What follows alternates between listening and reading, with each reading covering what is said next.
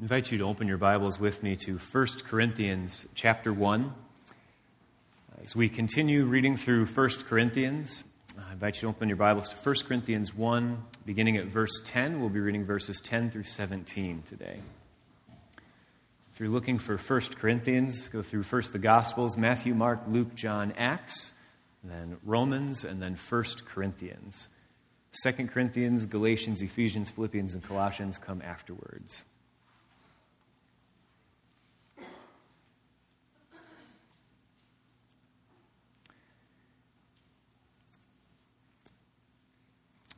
Before we study God's Word together, let's pray.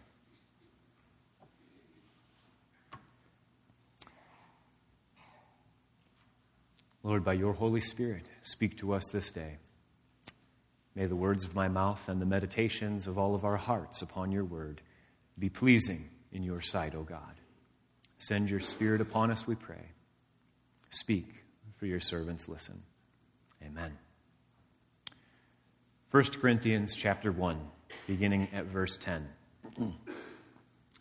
I appeal to you, brothers and sisters, in the name of our Lord Jesus Christ, that all of you agree with one another in what you say, so that there may be no divisions among you, but that you may be perfectly united in mind and thought.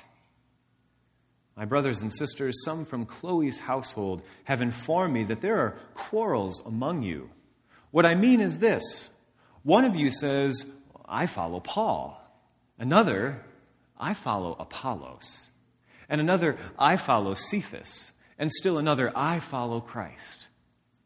Is Christ divided? Was Paul crucified for you? Were you baptized in the name of Paul? I thank God that I did not baptize any of you except Crispus and Gaius so no one can say that you were baptized in my name. Yes, I also baptized the household of Stephanas. Beyond that, I don't remember if I baptized anyone else. For Christ did not send me to baptize, but to preach the gospel, not with words of human wisdom, lest the cross of Christ be emptied of its power. This is the word of the Lord. Thanks be to God.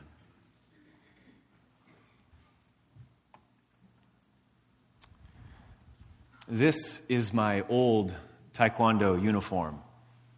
It has a lot of memories for me. It's very special to me. And it contains not only memories, but also a fair amount of sweat. In fact, I'm pretty sure the stains around the armpits are permanent. No amount of bleach can ever fix that. And the collar is just a little bit yellowed. It contains sweat it thankfully has, for the most part, avoided blood, um, either my own from my nose or mouth or that of my opponents occasionally. Tournaments, accidents happen. There's sweat, there's some blood, there are some tears in this uniform as well. Sometimes some angry, bitter tears. Remember, after my first few rounds at a sectional tournament and doing pretty well in sparring and, and, and placing well, I went to my first regional tournament and lost first round, and I lost bad. Shut out 0 5. Uh, it was a humiliating loss. And as I bowed out to my opponent, I was fighting back angry tears at the humiliation of loss and frustration. This uniform has gone with me through belt tests and promotions. It's been uh, on me during great fights in tournaments, competing with my peers, and it contains memories that I appreciate, memories that have shaped and formed me. And it's in particular at tournaments that I think about what this uniform means to me. Tournaments were so uniting because like any competitive sport, you get together, there's enjoyment, there's uh, friendly competition in seeing who's the best. How well can you do against your peers? And often it was an opportunity to see friends, people that you got to know through your region, people that you got to reconnect with, people you were glad to see. But this uniform also reminds me how easily division can grow in an otherwise unified body how easily division slips in and grows and puts roots down deep and becomes strong. Because on our uniforms, we have Taekwondo at the top. It's the big umbrella. It's even in the shape of an umbrella. How convenient. It's the big umbrella under which all of us practiced. And then there is the institution, the, the affiliation, which was the American Taekwondo Association, the ATA, which was always confusing because there used to be an airline called ATA. So with ATA, you're on vacation. That was a little bit confusing for all of us. But then at the very bottom is the school that you're from. For me, it was Lowell, Indiana. And the school that you're from means that you are affiliated, you are a disciple of a certain instructor of that school. Now, for the most part, we respected one another and we appreciated getting to know people from Lowell or Crown Point or Kankakee. But as I said, division can so easily put down seeds and grow deep roots and strength of a malicious kind. It was at tournaments as a teenager in martial arts that I tasted bitter division. The pride of being from Lowell, Indiana, led me to have a distaste for anyone from LaPorte. And to this day, I still believe that the instructor taught his students to fight dirty. And there's good evidence for that, like putting on soccer shin guards underneath your uniform. That's dirty and malicious, and its intent is to injure and harm others. But to this day, I still believe the LaPorte students were mean and nasty. And it's almost an attitude that I can't repent of, something I can't change my mind about. And make no mistake, that is sin. To make a permanent judgment as if I was completely omniscient of all factors and to not be willing to reconsider is sin to assume the place of God, who truly knows all things and can make permanent judgments. An unwillingness to repent, an unwillingness to reconsider or show grace is sin.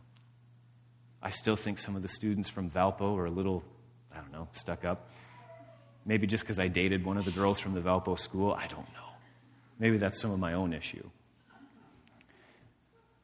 There is friendly competition with others from different schools.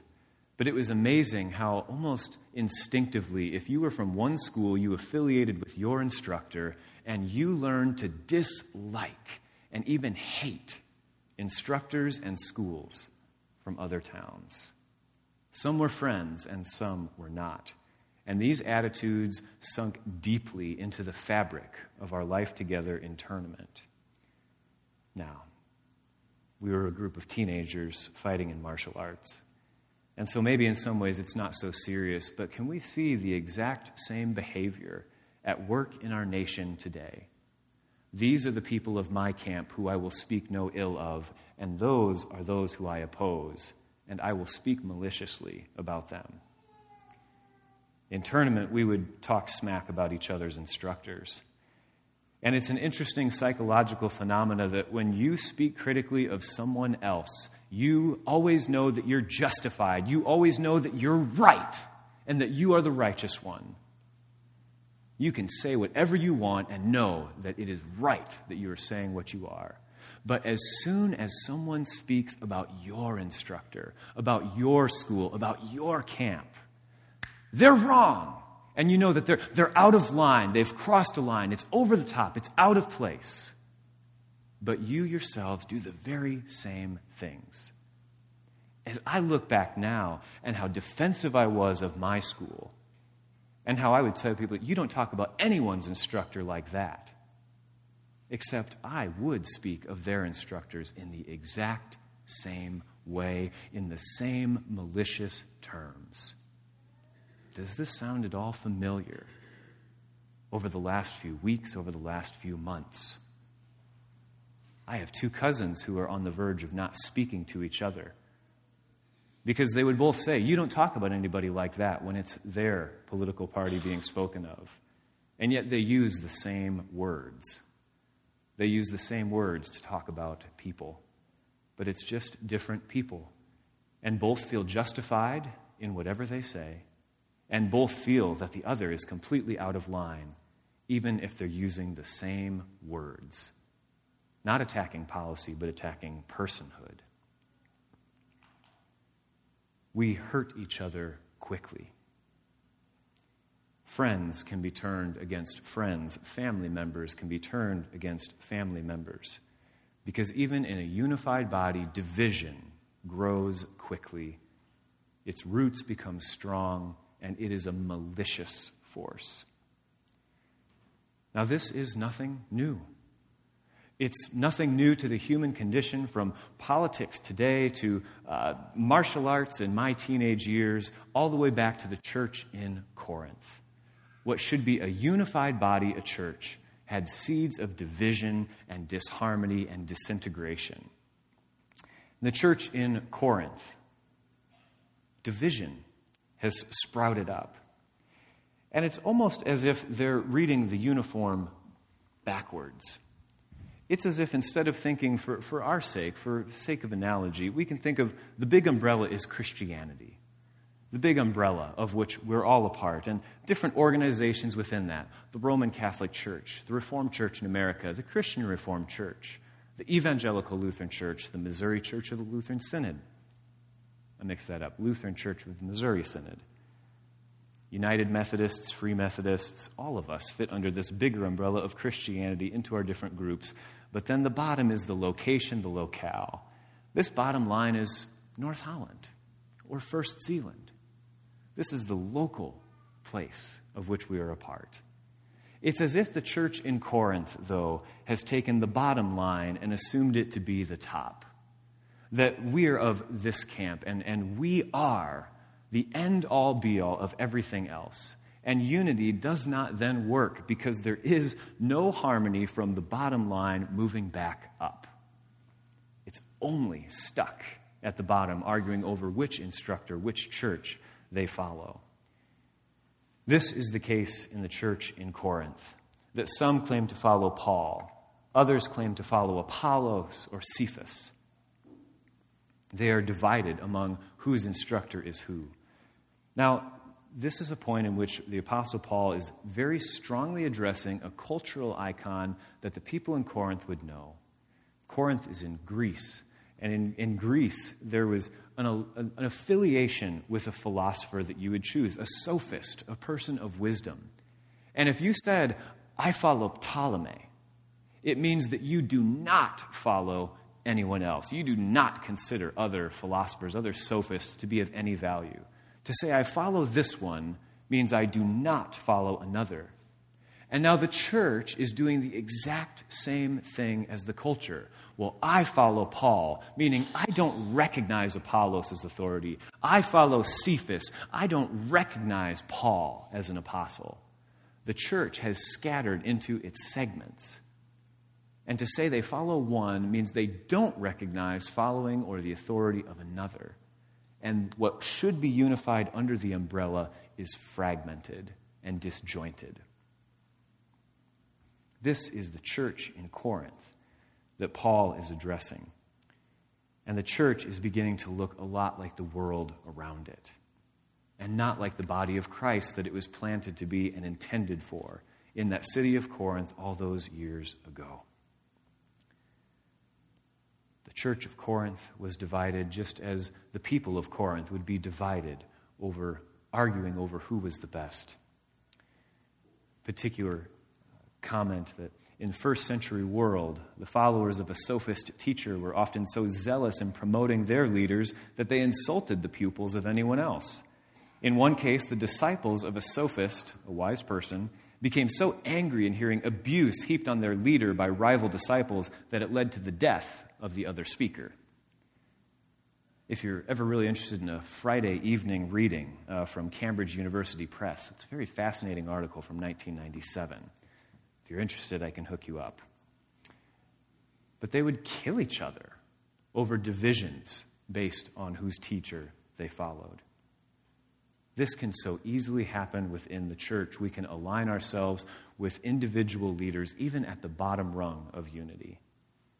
And maybe this can bring in history as well of, you know, I really liked the church when someone else was the pastor. I don't really like Pastor Stephen. I'd say, That's okay. You don't really have to. Or maybe I'd say, What's your problem? but it's so easy to hold on to one thing that we like and hold against one thing that we don't like. This is our human nature. And yet, in verse 10, the Apostle Paul makes a very strong request, and it's threefold that the people of Corinth agree with one another, that there be no divisions among them, and that they be perfectly united in mind and thought. To agree, to have no divisions, and to be perfectly united in mind and thought. This is hard enough for two people alone. Consider a, a, marriage where you agree, you're not divided, and you're perfectly united in mind and thought, or a friendship, or between two siblings, or a parent child relationship where you agree, there's no divisions, and you're perfectly united. This is hard enough among two people, or three or four, much less a group of 100, 200, 300, or more. It is not our human nature to attain to this unity, and yet the Apostle Paul pulls no punches. There is a point at which we can simply agree to disagree, and in that sense, live in relative peace. Now, that is possible. We experience that in our relationships, even at, at very personal levels. Now, to have no divisions among you, to have, to have no large schisms, no huge breaks or separations, this is also possible. But to be perfectly united in mind and thought is nothing short of a miracle to be perfectly united in mind and thought. Those are the words that Paul calls us to, the final appeal. And this is a high standard of unity, one that we cannot achieve on our own. That kind of unity requires God's help, whether it be at an interpersonal relationship or within the church or within a nation. This requires God's help. There are quarrels among you, Paul has heard from some of the members of Chloe's household quarrels. The Greek word for quarrels is from eris, which is where we get our English word for erosion. Consider what erosion looks like in soil. It takes away from the integrity of the land and it harms it. It's where we get our word erosion. Erosion, where things slowly fall apart and lose their usefulness, they can no longer bear good fruit. These quarrels are the force of erosion that has attacked the unity of the church, which has led to schism. Our ministry of unity in the local church is where it needs to start. Maybe we have high hopes and, and, and should have very lofty prayers for the unity of our country, but that is no easy fix, and no Facebook post or social media pleading is going to change anyone's mind in a hurry. In fact, it's so anonymous, it's so impersonal, that the effect is often diminished. People may be vocal, but not effective. But what about our interpersonal relationships right here? From our own families to our church family and beyond. This is where we have control. This is where we can have true effect. And this is where a path of unity can begin. The Apostle Paul was calling the church in Corinth to not look like the divided world, to exist with one another. The same can be true, called for us. As we see the world becoming more toxically schismatic and divided and fractured and hateful, the church has increased its call to be heard as a voice of unity.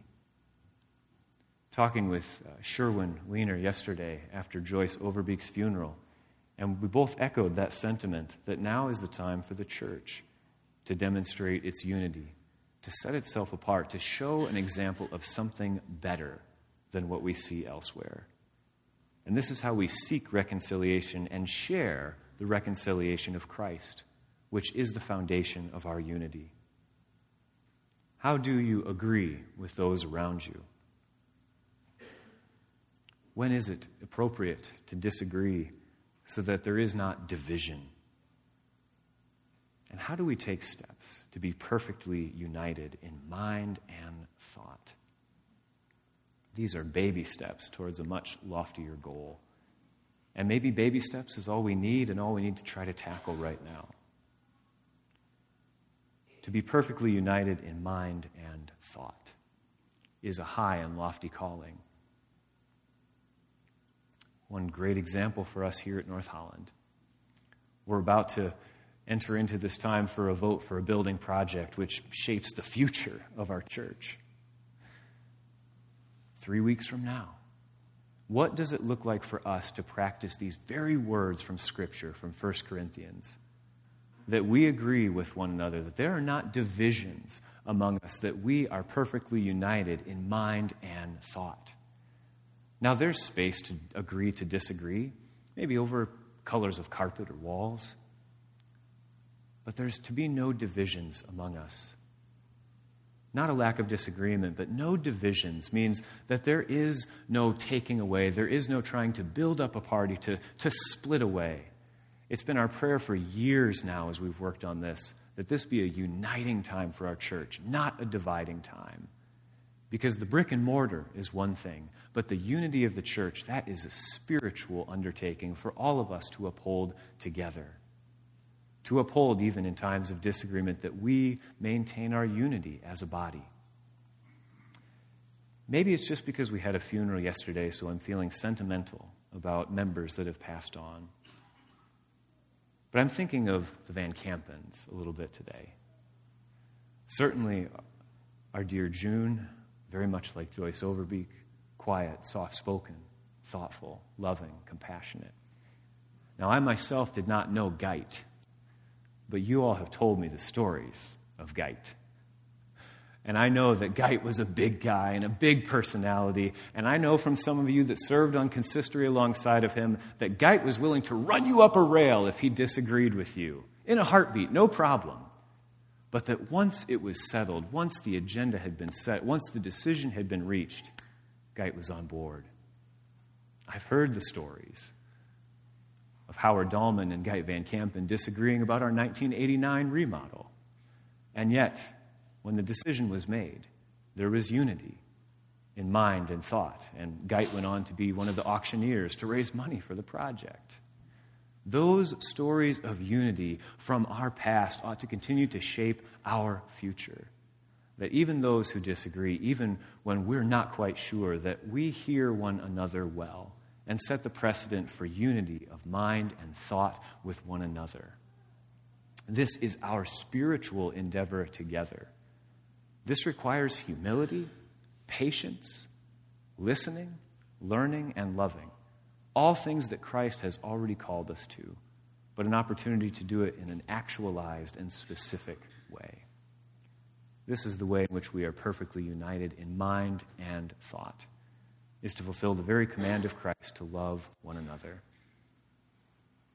So, North Holland, with all of its different parts and pieces, with all of us, with other friends from other churches in the area, when we wear our uniform as people who are Christians, that we recognize that we're all from a particular location, a particular church, but that we are united under the bigger umbrella of being disciples of Jesus Christ. Wear this uniform in sincerity. Protect against schism and heresy, and prevent quarrels and quibbles from eroding the unity and integration which God has called us to. In the name of the Father, Son, and Holy Spirit, amen. Let's pray.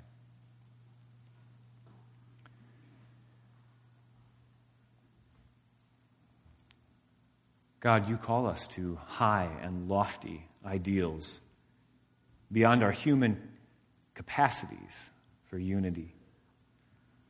Lord, by your word and by your spirit, protect us that we may be slow to divide, that we may be firm in the foundation that is you and you alone, that we may be given wisdom and patience on when to agree to disagree and that you may bless us with perfect unity in mind and thought. Lord, protect us from every level, from our family members and our dear friends, from our extended families, our coworkers, our church families. May our unity with one another be the foundation which builds unity throughout the entire land. This we pray in the name of Jesus Christ, the only one who can accomplish such a task. In the name of Jesus, amen.